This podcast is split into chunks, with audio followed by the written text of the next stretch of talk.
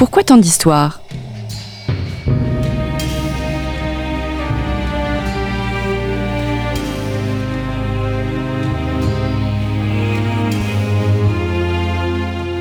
On retrouve Christophe Dickès.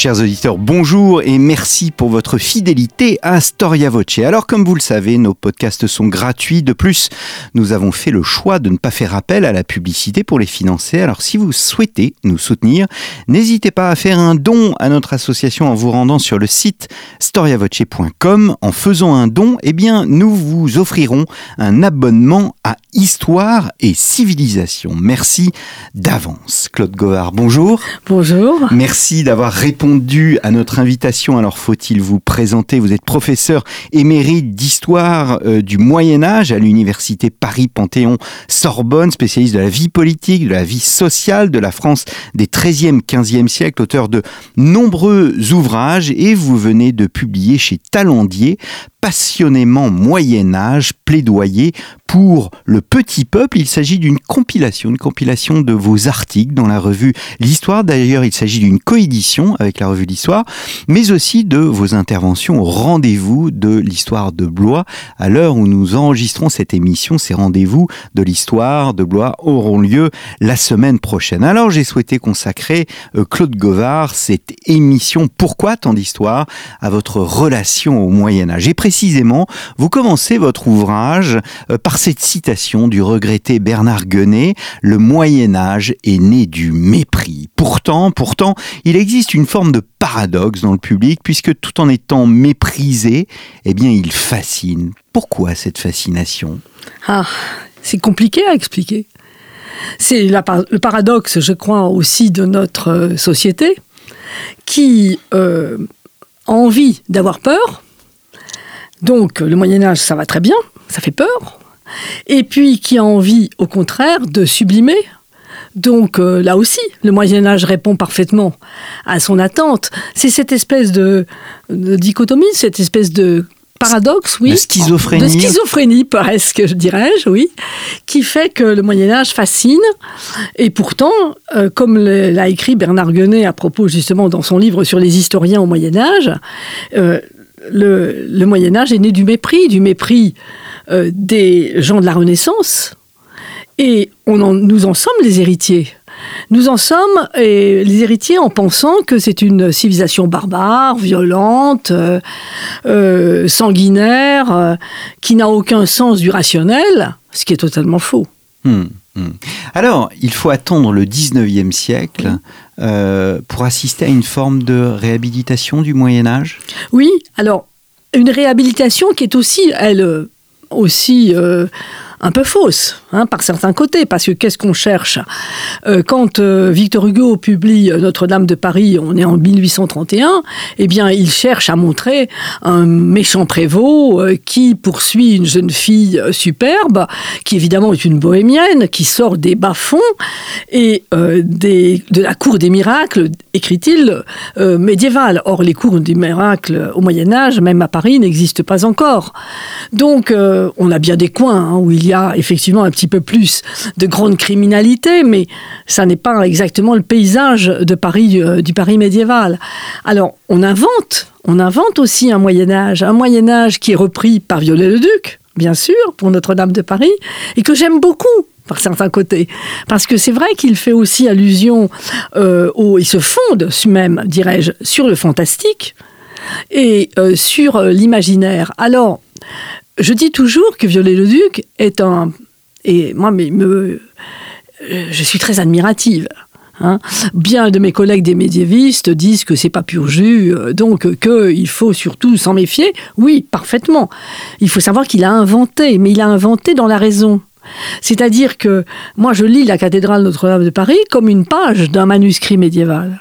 Hmm. Elle a le côté grotesque des marges, où on a même dans les manuscrits des scènes obscènes, Hein, et certains, certaines gargouilles et euh, certains euh, personnages tout en haut là euh, sur la galerie ont quelque chose effectivement à la fois de fantastique et même parfois effectivement un peu obscène. Et il y a donc ça c'est le rire si vous voulez, c'est l'instant, c'est la, la frénésie la fête.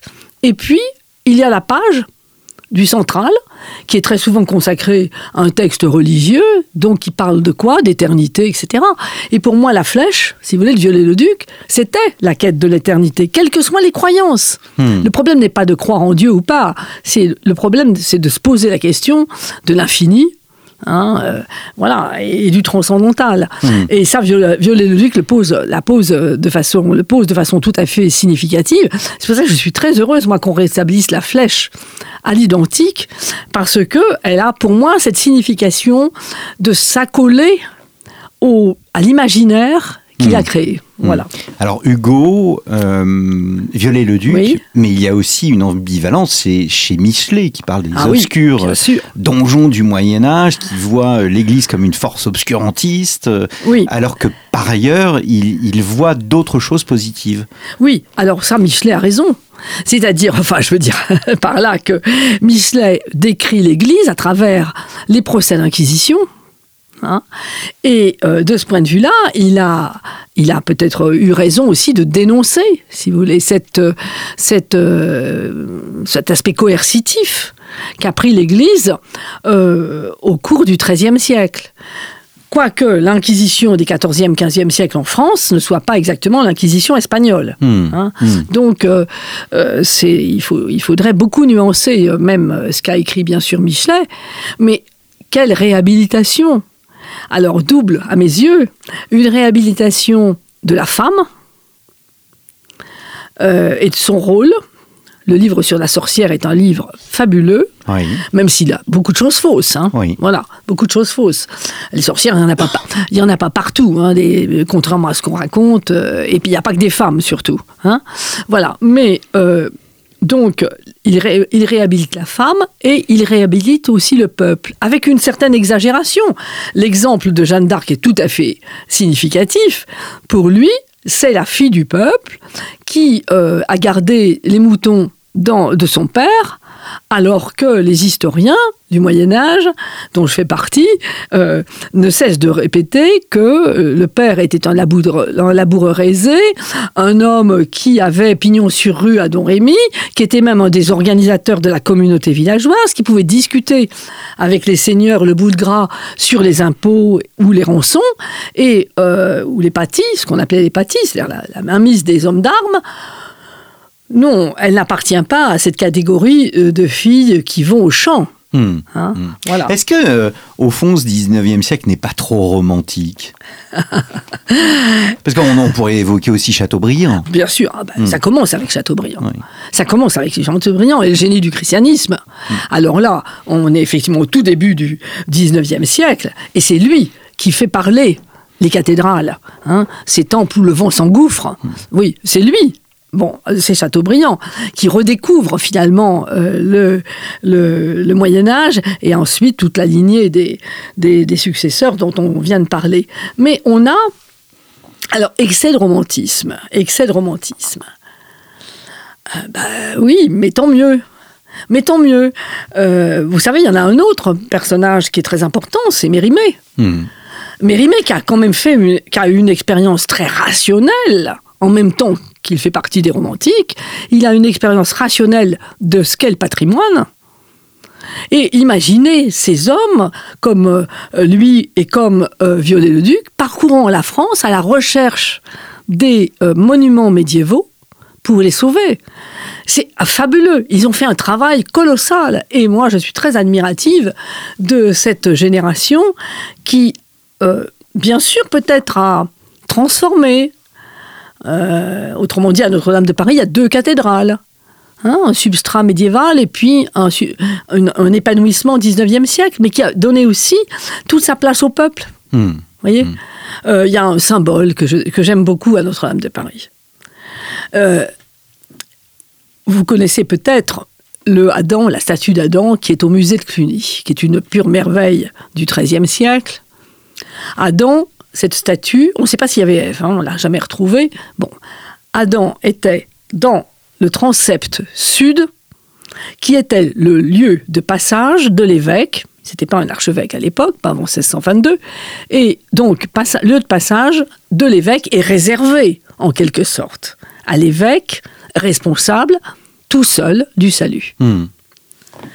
Viollet-le-Duc arrive et il installe Adam et Ève sur la façade de Notre-Dame, dans la galerie, regardant le peuple, autrement dit, après l'accordaire, si vous Hmm. voulez. Euh, il montre très bien que chaque chrétien, chaque passant, en quelque sorte, est responsable Hmm. de son salut, donc de sa vie.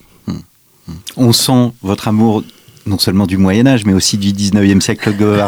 S'intéresser au monde médiéval, c'est fuir le mépris, donc qu'évoquait euh, Bernard Guenet, bien évidemment, mais aussi fuir l'opposé, à savoir le sensationnel. Oui. Ah oui. Oui, mais il faut pas s'en priver non plus. Hein, il faut pas s'en priver non plus. Il y a des choses sensationnelles qu'il faut mettre en valeur, bien entendu. Euh, mais si vous voulez, moi, ça a été mon objectif toute ma carrière. J'ai beaucoup travaillé sur la criminalité, puisque c'est la base de, mon, de ma recherche. Et j'ai travaillé en particulier sur les lettres de rémission du roi de France, les lettres de grâce, qui existent en série en série continue, pratiquement, depuis 1304, première lettre émise par la chancellerie de Philippe le Bel. Et j'ai travaillé jusqu'à la fin du XVe siècle, et ça continue d'ailleurs après, au XVIe, euh, jusqu'à la Révolution française, mais avec euh, euh, des trous. Bon, dans les archives. Alors, qu'est-ce que je veux dire par là? Mes prédécesseurs avaient beaucoup, connaissaient ce fond. Mais ils avaient retiré le sensationnel, justement. C'est-à-dire un viol un peu croustillant, un rapt, euh, un, juif qui euh, pratique la sorcellerie, la magie. Donc on avait retiré, si vous voulez, oui, ce qu'on peut appeler le sensationnel du crime, Hmm. hein, le fait divers Oui. euh, qui euh, attire par euh, son côté spectaculaire, et éventuellement même moral. Hmm. Moi, j'ai pris les lettres avec euh, un souci du quantitatif, lié d'ailleurs à ma formation, euh, à mon âge, tout simplement. Le, le quantitatif, l'informatique, qui est arrivé là, hein, dans le cadre du laboratoire de médiévistique occidentale de Paris auquel j'appartiens. Et là, j'ai dépouillé, avec l'aide au départ d'étudiants pour essayer de faire des grilles, euh, de façon systématique les lettres de rémission. Et du coup, j'ai des pourcentages. C'est assez déprimant, hein, parce que vous travaillez pendant des années, vous allez à Orsay mettre tout ça dans la machine, et en une journée, on vous sort les résultats. Bon, voilà, mais c'est, ça c'est le, jeu, hein, c'est l'intérêt aussi euh, de ce type de méthode.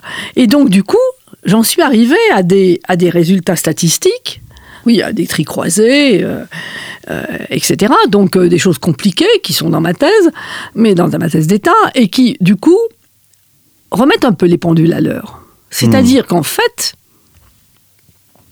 j'en déduis que les criminels principaux en nombre ne sont pas justement aux marges de la société, comme on l'écrivait, comme encore Brunislas Guérémec pouvait encore l'écrire dans les Oui. années 70. J'ai beaucoup d'admiration hein, pour Guérémec, mais euh, on, en- on en a discuté de son vivant, donc je n'ai aucun scrupule à dire ce que je suis en train de dire. Ben oui, voilà, exactement. Et lui-même le reconnaissait en me disant qu'est-ce que vous travaillez bien? Donc c'était quand même pas mal. Et euh, en fait, euh, le crime se situe non pas aux marges, mais à l'intérieur de la société. Hmm. Et de la société de gens ordinaires, Hmm. de ce petit peuple qui apparemment est sans histoire, mais qui le devient à la suite d'un incident euh, qui, est, euh, qui le rend criminel pour un homicide en principe commis pour l'honneur. Hmm. Voilà. Alors, on va revenir hein, sur cette notion de, de petit peuple parce qu'elle est importante, euh, d'autant plus importante qu'elle est en sous-titre de votre ouvrage plaidoyer pour le petit peuple. Mais je souhaiterais faire une parenthèse puisque vous parlez d'une de votre thèse d'État et de revenir peut-être un peu en arrière avant votre thèse d'État. À quand remonte votre premier souvenir d'histoire médiévale Quel est le, le moment où vous avez vu euh, que, euh, au fond, ça serait la médiévale qui serait votre vie? Tard. Tard. oui, oui, oui. d'abord, je suis venue à l'histoire tard. Euh, Jusqu'en terminale, euh, au lycée Victor Duruy, j'étais en maths LM, vous voyez. Euh, je voulais faire médecine, donc c'était pas du tout de l'histoire. Je voulais faire, mais c'est l'homme. Hein, comme euh, écrivait Marc Bloch avec la chair, la chair humaine que l'ogre hein, poursuit. Donc je me voilà jusqu'au jour où j'ai rencontré un professeur extraordinaire, mais j'aimais l'histoire hein, évidemment, mais euh, pas la petite histoire. hein. Elle m'a fait comprendre justement les rapports de force, voyez, Oui.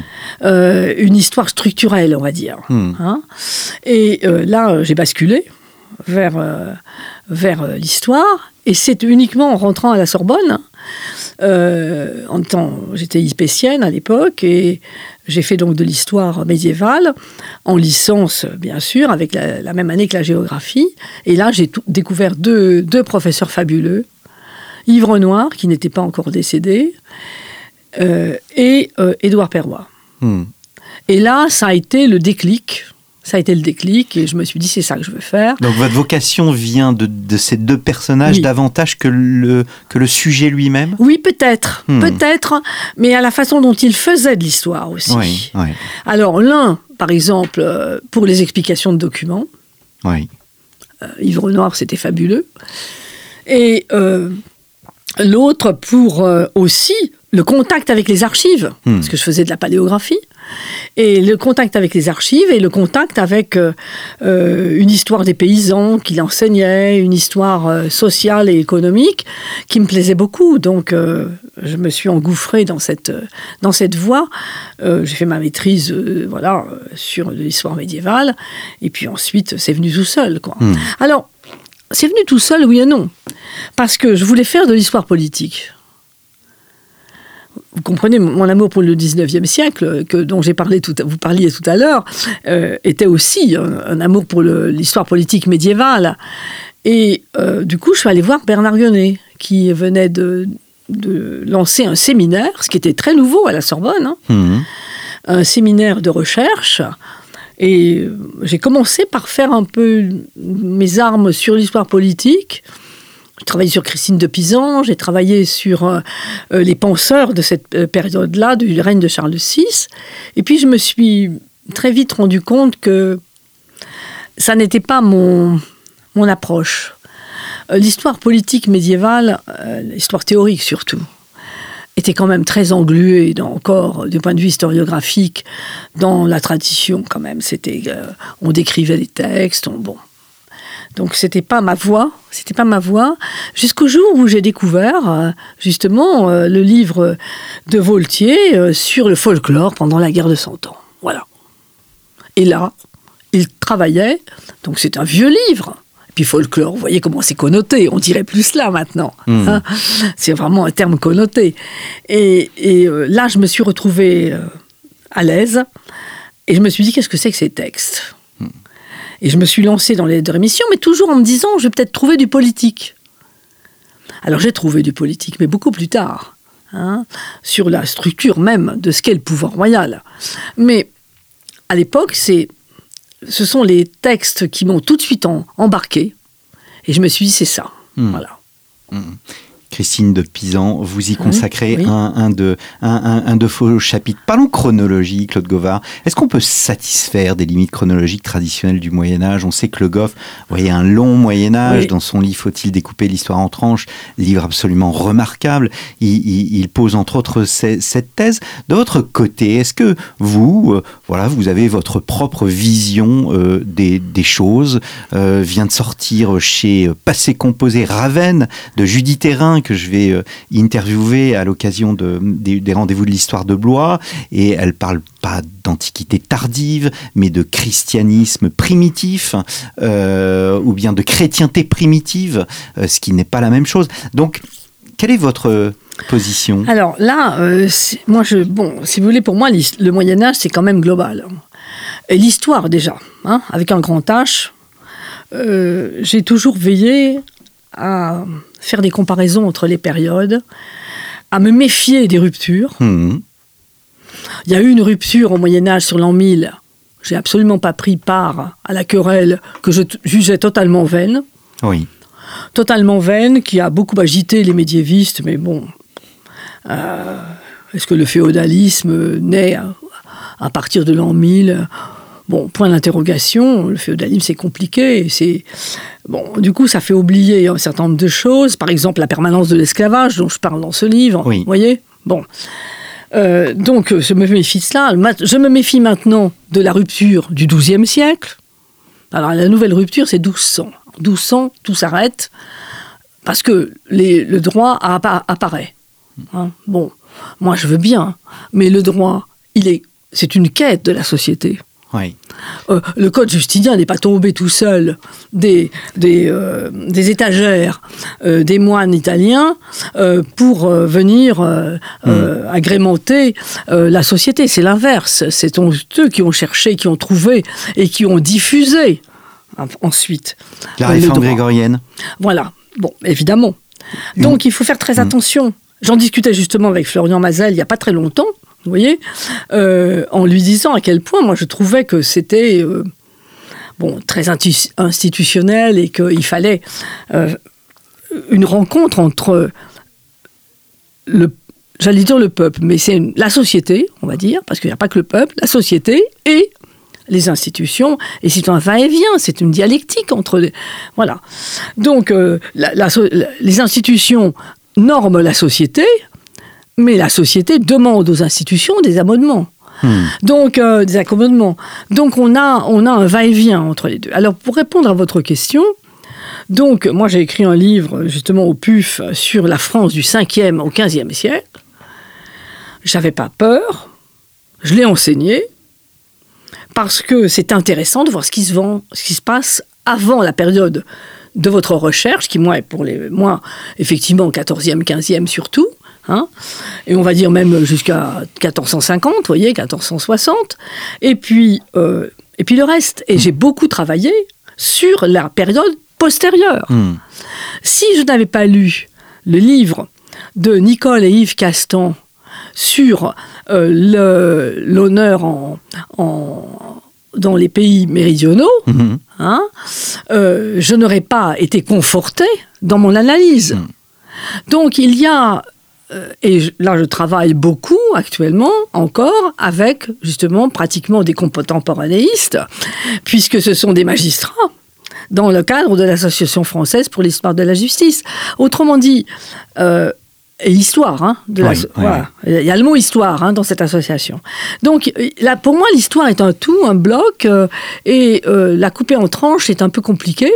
Je suis Enfin, j'ai toujours beaucoup apprécié Le Goff et dans ses analyses, en particulier sur la vie rurale et l'économie, jusqu'au XVIIIe siècle. Il a raison. Et, et pour la vie rurale, on pourrait presque aller jusqu'en 1950, au moment où les tracteurs euh, ont une telle euh, en- enfoncent tellement leur sillon que les charrues enfoncent tellement leur sillon que on bouleverse effectivement le paysage. Mais jusqu'aux années 50, Marc Bloch est encore a, a quand même raison dans les caractères originaux. Voilà. Donc je suis euh, il faut, bien sûr qu'il faut des, coupures, il faut, c'est commode, hein, c'est commode. Mais après, vous voyez, l'inconvénient, c'est que ces coupures vous font arriver à un XIIIe siècle qui est, l'extase du Moyen Âge, alors que c'est un siècle extrêmement complexe. Les, grands défrichements s'arrêtent quand même, on va dire, grosso modo, vers 1230. Alors j'en reviens, euh, Claude Govard, au petit peuple. Est-ce que il existe un prototype de l'homme médiéval? Je m'en méfie. On a tendance, nous historiens, à trouver ça commode, mais je m'en méfie. Mais il y a quand même un prototype en ce sens que, si vous voulez, il y a euh, ce que j'ai trouvé dans ces fameuses lettres de rémission, c'est-à-dire un interlocuteur du roi qui est un père de famille, il y a très peu de femmes, marié, avec des enfants, ayant un métier, mais un métier qui n'est pas au sommet de la, de la hiérarchie sociale, sauf exception. Il y a quelques nobles, hein, mais ils sont quand même pas très nombreux dans les lettres de rémission, et qui euh, bon, euh, est amené au crime par les hasards de- des rencontres, et c'est ce que je verrais comme prototype, vous voyez. Et je l'ai appelé aussi le sujet idéal. Alors, mais il faut se méfier. Il faut se méfier parce que après, ça devient englobant et on ne voit plus les nuances sociales, on ne voit plus les conflits sociaux. Or, ils existent. Un laboureur n'est pas un laboureur de bras. Et c'est assez paradoxal parce que dans les, les études que j'ai faites sur ces lettres, les laboureurs de bras sont les plus précis pour donner le temps, le lieu, etc. Mais c'est pas compliqué parce que ce sont ceux qui ont le plus besoin, si vous voulez, de Hmm. l'écrivain public et par conséquent de s'en référer à quelqu'un d'autre pour rédiger leurs lettres. Est-ce que ces hommes, ces femmes étaient comme nous? Ils avaient, on imagine, des conditions de vie différentes, des valeurs différentes. Mais est-ce qu'ils nous ressemblaient? Ah oui, je pense qu'ils nous ressemblaient. Oui, ça, oui. Oui, je pense qu'ils nous ressemblaient. Ou alors, les miniatures sont totalement fausses. Mais bon, euh, dans- sur la couverture du livre, euh, bon, les femmes qui sont là et les hommes qui sont là nous ressemblent. Oui. Alors, évidemment, il faut se méfier des chroniqueurs. Bon, euh, qui sont, qui appartiennent très souvent à l'aristocratie, ou en, tout cas qui écrivent pour l'aristocratie. Hein. Euh, Froissart, par exemple, quand il décrit la révolte des Jacques, alors ils sont grossiers, ils sont rudes, ils sont, ils sont immondes. Et quelquefois, les historiens suivent. Oui. Hein, c'est voilà. Donc il faut savoir décoder. Bon. Alors ils sont comme nous, oui. C'est-à-dire que les paysans ne sont pas grossiers et barbares. Bon, mais ils sont autres. L'espérance de vie. Passer 20 ans, 40, 60 ans éventuellement. 40 ans, quoi. Pour les femmes, c'est pire. Hmm. Donc, euh, je pense que quand on a une espérance de vie courte, on ne vit pas de la même façon. Voilà. Et puis, ils ne mangent pas de la même façon. Alors, quels effets ça peut avoir sur leur comportement Ça, c'est bien compliqué à dire. Je sais bien qu'on fait beaucoup de recettes médiévales, mais elles sont effectivement plus pour euh, la publicité que pour la réalité, parce qu'on ne sait pas dans quel état était la viande, combien d'épices on pouvait mettre, etc. Hmm. Bruno Loriou a beaucoup travaillé là-dessus et il est toujours sceptique sur les recettes médiévales, mais ça n'empêche pas d'en faire. Vous dites que le monde médiéval est une société de tradition, de la Oui, tradition. de la tradition, oui. Qu'entendez-vous par là? Est-ce que c'est une société qui, au fond, refuse la nouveauté et qui sait ou qui veut se renouveler en regardant le passé? Ça, je pense que vous venez de donner la bonne définition. Moi, je l'ai emprunté à, à Ballondier. Oui. J'ai beaucoup lu hein, les anthropologues et les sociologues, et j'ai beaucoup d'admiration pour Ballondier. Et il m'a beaucoup aidé à comprendre. C'est pour ça que j'ai emprunté ce, ce terme à, à lui dans ses, dans ses, je crois que c'est dans anthropologique. Enfin, et il a, c'est une société de la tradition en ce sens qu'effectivement, elle, même quand elle se révolte, elle se révolte sur un temps court et elle revient au passé. Hmm. Réformer, ce mot est très employé. Il faut réformer. C'est reformer Oui, le euh, passé. voilà. Hmm.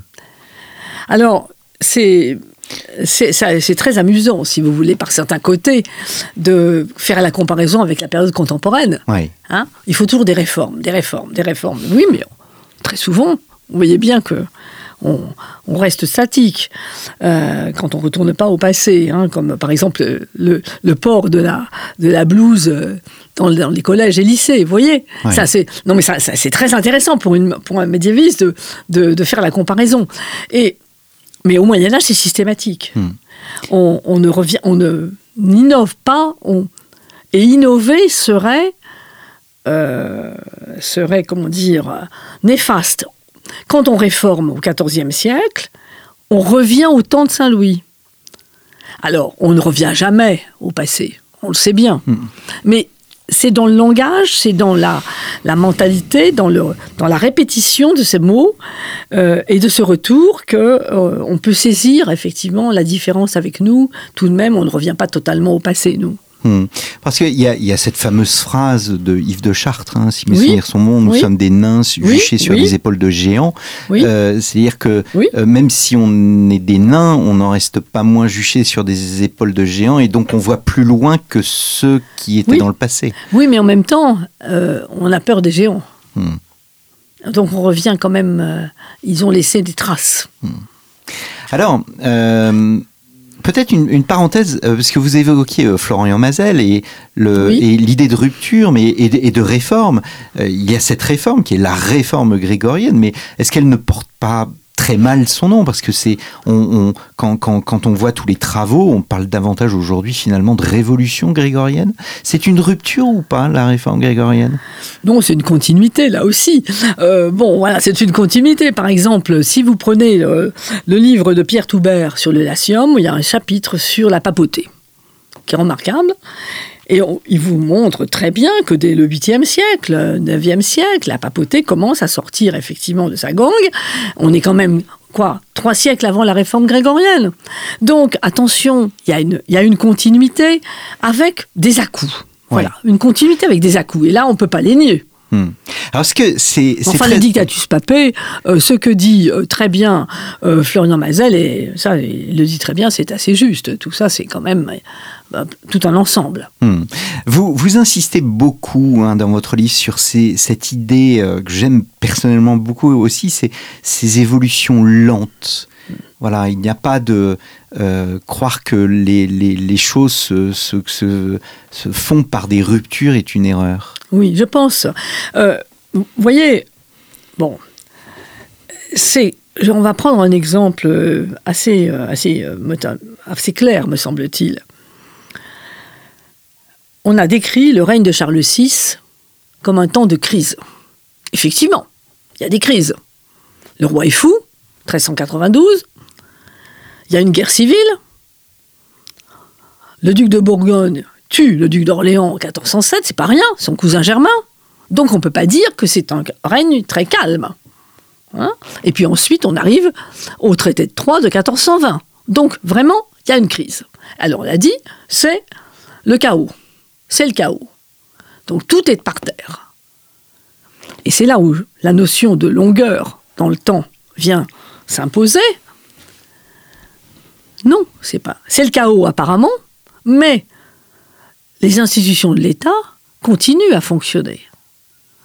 Autrement dit, il y a un substitut à cette carence qui est le corps des officiers royaux qui peuplent le Parlement, la Chambre des comptes, la chancellerie et localement les sénéchaussées et les, les bailliages et les sénéchaussées. Ce corps, qui est le corps du roi, fait en sorte que la partie, on va dire, fragile, Hmm. le corps physique, devient secondaire. Et finalement, cette période est une, et c'est paradoxal, une période de croissance de l'État galopante. Parce que on a création d'officiers, on a, euh, ou en tout cas maintien du nombre des officiers dans une France qui est dépeuplée à la suite des épidémies. Or, on a toujours le même nombre d'officiers royaux, voyez? Donc, on a un- une surreprésentation euh, de l'administration royale. Donc, voilà un exemple pour vous dire que il faut pas. Alors, ce- autrement dit, 1392, bon, c'est la folie du roi, c'est le corps royal, on est d'accord. C'est pas une crise. Hmm. Donc attention, attention à de fausses, à de fausses pistes. Alors justement, puisque vous parlez du, du progrès de l'État, des progrès de l'État, du développement de l'État, est-ce qu'on peut euh, parler d'un progrès médiéval? Où le Moyen Âge est une suite, au fond, comme l'est l'histoire de renaissance, entre guillemets, de décadence Oui, enfin alors, pro- un progrès général, moi je crois pas à la téléologie. hein. On, débute pas le Moyen Âge dans le marasme, mais on le termine pas dans l'apothéose. Non, On est ça d'accord, c'est oui. C'est une vision fausse euh, qui, qui, qui est encore partagée pour, euh, comme par exemple avant la Révolution française et après la Révolution française. Tout ça, c'est, il faut revoir tout cela. De, de- c'est faux. C'est faux. Il n'y a pas de téléologie. Non. Mais il y a des temps forts et des temps faibles. Oui, je dirais cela. Vous voyez Mais même les temps faibles, je viens d'en parler, d'en Oui. décrire un, il faut s'en méfier. Moyennant quoi, vous avez quand même des temps forts euh, qui, euh, avec des inventions. Le développement, alors, le développement de la charrue, c'est pas rien. Le, la vulgarisation du joug de bœuf, du collier d'épaule, ça change tout. Quand vous avez, quand vous passez de 2 à 1 au grain et que vous arrivez à 4, 5 ou à 5, c'est quand même un certain progrès pour nourrir la population. Hmm. Donc on a des inventions, on a aussi, alors même intellectuellement, intellectuellement, Des intellectuels au Moyen-Âge, ben, de Logos, bien hein, sûr, mais bien classique, sûr. quoi. Et puis, si vous commencez à regarder, de sur quoi vivons-nous? Sur quoi vivons-nous? Sur quoi nos, jeunes font leur, euh, dissertation? Sur un plan, en général en trois parties, le pour, le contre et la synthèse. Qui est-ce qui a inventé ça? C'est le XIIe siècle. Donc, euh, si on n'avait pas eu Abélard, Oui, vous parlez d'Abélard. ah ben oui, Oui, personnage absolument ben essentiel c'est du quand même c'est essentiel. Oui, hmm. L'esprit critique, Hmm. l'esprit critique. Ne croyons pas qu'ils ne sont pas rationnels. Exactement. Hmm. Ils sont rationnels. Enfin, quand vous entrez dans une cathédrale, vous voyez bien que c'est rationnel. Tout complètement. Alors, vous, il y, a- il y a une chose qui me, enfin, que j'ai trouvé très intéressante parce que vous évoquez la marche euh, vers la liberté par les réflexions juridiques à l'époque médiévale, et vous évoquez, ce- le terme m'a surpris, mais je l'ai, que je l'ai compris. Vous évoquez l'homme nouveau du début du XIIIe siècle, l'idée d'un homme perfectible.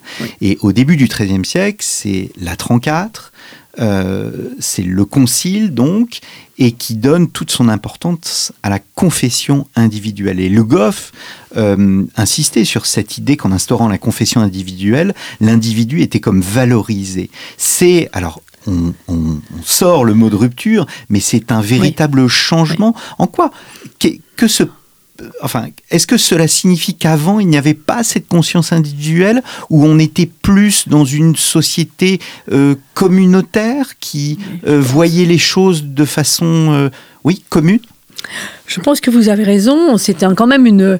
Là, on a, on a effectivement, il faut bien dater quand même aussi quelques changements. On est d'accord. Et pour moi, 1215 en est, un, en- est vraiment un- euh, une date importante, euh, avec la 34, avec euh, aussi, bon, si vous voulez, le, le- on va dire, les- pas l'effacement, mais la, la mise en second des croisades armées, Oui. même s'il y en a eu encore, hein, bah, bien sûr, jusqu'à la fin du Moyen Âge. Mais euh, autrement dit, on ne convainc pas l'autre par le faire seulement, Mais mais, par la aussi par, la- par la parole. Hmm. Et par la parole.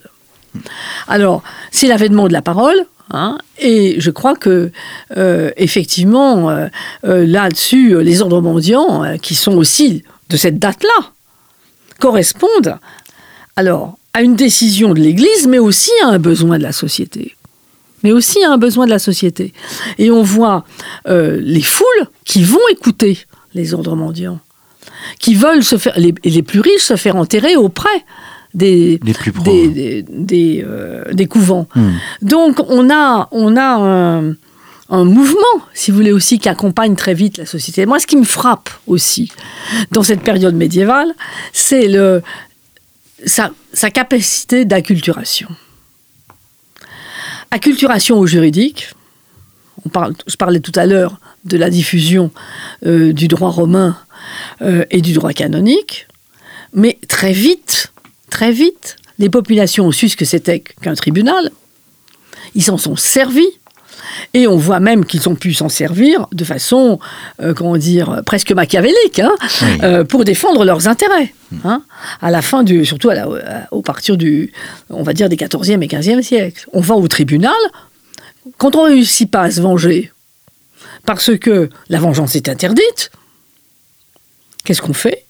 Eh bien, on dénonce perfidement son adversaire en espérant qu'il va être puni par le tribunal et que du coup ses biens seront confisqués. Est-ce que, euh, en conséquence, si la place de la raison euh, grandit, la place du merveilleux, euh, alors qu'on associe précisément le Moyen Âge au merveilleux, est-ce que cette place décline, s'estompe avec les siècles? Non, ça je ne crois pas. Le, le Moyen Âge a besoin de merveilleux. Parce que euh, c'est un Moyen Âge de foi, hein, vous le savez, c'est un Moyen Âge chrétien, c'est un Moyen Âge où Dieu joue un rôle très important. Et le merveilleux est une façon de, j'allais dire, de voir la manifestation de Dieu. Hmm. Donc ça incite à croire, ça incite à croire. Et euh, par ailleurs, quand il y a des, des événements météorologiques incompréhensibles, une comète, euh, euh, un tremblement de terre, euh, eh bien, on l'explique par la colère de Dieu. Hmm.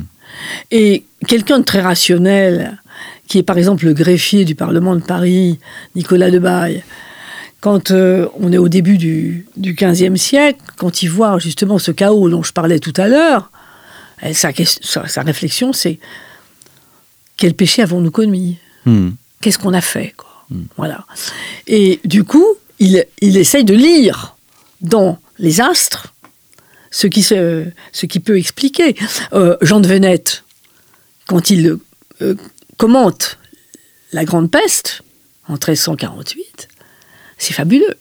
Il, il lit ça à une éclipse, il lit ça à de mauvais comportements, mais il lit ça aussi à une éclipse, donc le merveilleux quelque part. Vous voyez Hmm. à des jumeaux, à des gens qui, qui naissent, euh, qui, ne, qui ont des, des naissances euh, qui à la naissance sont bizarres. Vous voyez C'est la même chose pour le bourgeois de Paris.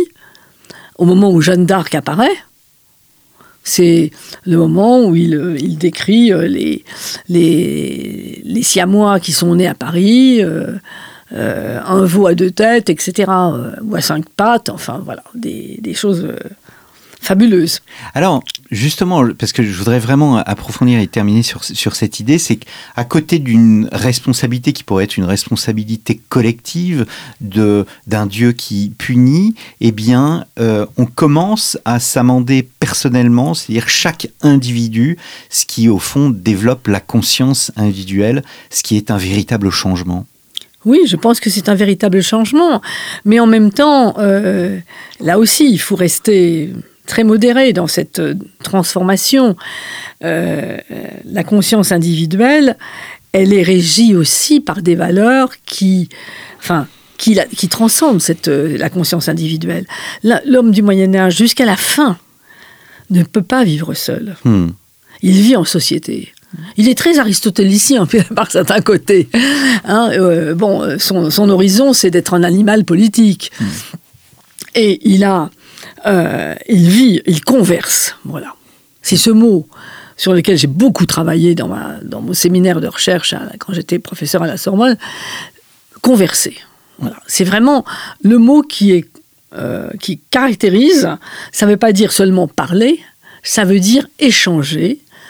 Échanger éventuellement des, des gestes ritualisés, échanger aussi des, du lien social, créer du lien social, et par conséquent aussi être soi-même. Mm. Être soi-même, qu'est-ce que ça veut dire? Cet homme ou cette femme ne vivent que par le regard des autres. C'est terrible quand on est, euh, euh, quand on réfléchit bien. Mm. Autrement dit, votre réputation, c'est pas vous qui la faites seule. C'est pour ça que la conscience individuelle, il faut vraiment bien euh, nuancer. C'est pas vous qui la faites seule. Cette euh, réputation, ce sont les autres qui, par leur regard, vous disent qui vous êtes. D'où l'importance de l'injure, d'où l'importance du geste injurieux, qui fait que si on vous injurie, vous devez riposter. Et là, conscience individuelle, vous voyez, bon, compliqué. Euh, autrement dit, la notion de pardon à l'autre C'est une notion qu'on voit apparaître hein, dans les lettres de rémission, justement. Mais, j'allais dire, elle est postérieure à l'acte. Si vous avez tué celui qui, vous a, qui a traité votre femme de putain, vous avez fait un beau geste. Vous avez fait un beau fait. Et le roi le comprend. Il vous pardonne. Mais il est important aussi pour qu'il vous pardonne que vous disiez que vous regrettez, que vous avez, que vous avez pardonné, voyez, à la l'insulte. l'insulte. Mmh. Voilà. Donc c'est c'est un travail sur soi quand même, hein, mmh. dans une société où l'honneur est fondamental. Dernière question, euh, Claude Govard, vous terminez votre ouvrage par une réflexion sur l'amour de la France, alors qu'au XIIIe siècle, le roi se dit roi de France et non plus roi des Francs. Et vous posez deux questions, comment définir la France et qu'est-ce que la France a à cette époque? Ça, c'est très difficile.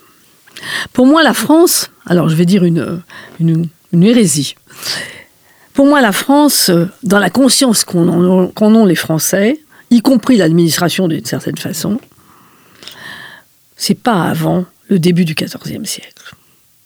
Pas avant les premières ordonnances qui, justement, euh, sous le règne de Philippe le Bel, hein, interdisent de sortir les billons d'or et d'argent pour payer ce qu'on doit au pape, enfin ce que le pape veut prélever. C'est ça hein, la querelle avec Boniface VIII. Hmm. Et du coup, on commence à définir les frontières. Est-ce qu'on a une France sans conscience des frontières? Pour moi, non. Autrement dit, la France, elle apparaît vraiment dans le, dans le, dans le paysage, à un moment où on n'a pas de carte. Euh, elle apparaît à cette, à cette époque-là. Remplacée d'ailleurs, les cartes sont remplacées par des enquêtes qui permettent de mieux définir justement ce que sont les frontières. Et les frontaliers eux-mêmes prennent conscience qu'ils appartiennent justement au royaume. Donc on a un, euh, comment dire, un, pays qui, euh, euh, se prend conscience d'être une nation, je n'ai pas peur des mots, doucement, hein, et dans des embryons de, prise de conscience, à partir du début du XIVe siècle. Et du coup, la France peut prendre un visage. Le visage d'un jardin, le visage d'un où, coule le, lait et le, miel, euh, idéalisé hein, par euh, les enluminures. Oui, bien sûr, la France, c'est cela. Est-ce qu'on euh, est capable alors, déjà à cette époque, de mourir pour la France? La réponse est non. On meurt pour le roi, pour la patrie, pour pro patria mori, oui, ça existe. Mais pas avant au moins la deuxième moitié du XVe siècle, et puis, on va dire même que les batailles, même euh, les grandes batailles de Charles VII, euh, euh, la victoire de Formigny par exemple, eh ben c'est pas c'est pas Valmy quand même. Hmm. Vous voyez? Autrement dit, le peuple est moins lié que la noblesse à cet effort de guerre. Et là, c'est là où on retrouve les catégories sociales, vous voyez, et où il faut que l'historien nuance. un laboureur ne se sent pas concerné de la même façon qu'un noble euh, qui fait de, son, de la guerre son métier. Eh bien, merci beaucoup, Claude Govard, d'être venu à, notre micro et merci pour votre passion. Passionnément Moyen-Âge plaidoyer pour le petit peuple, un livre paru euh, chez euh, talendier.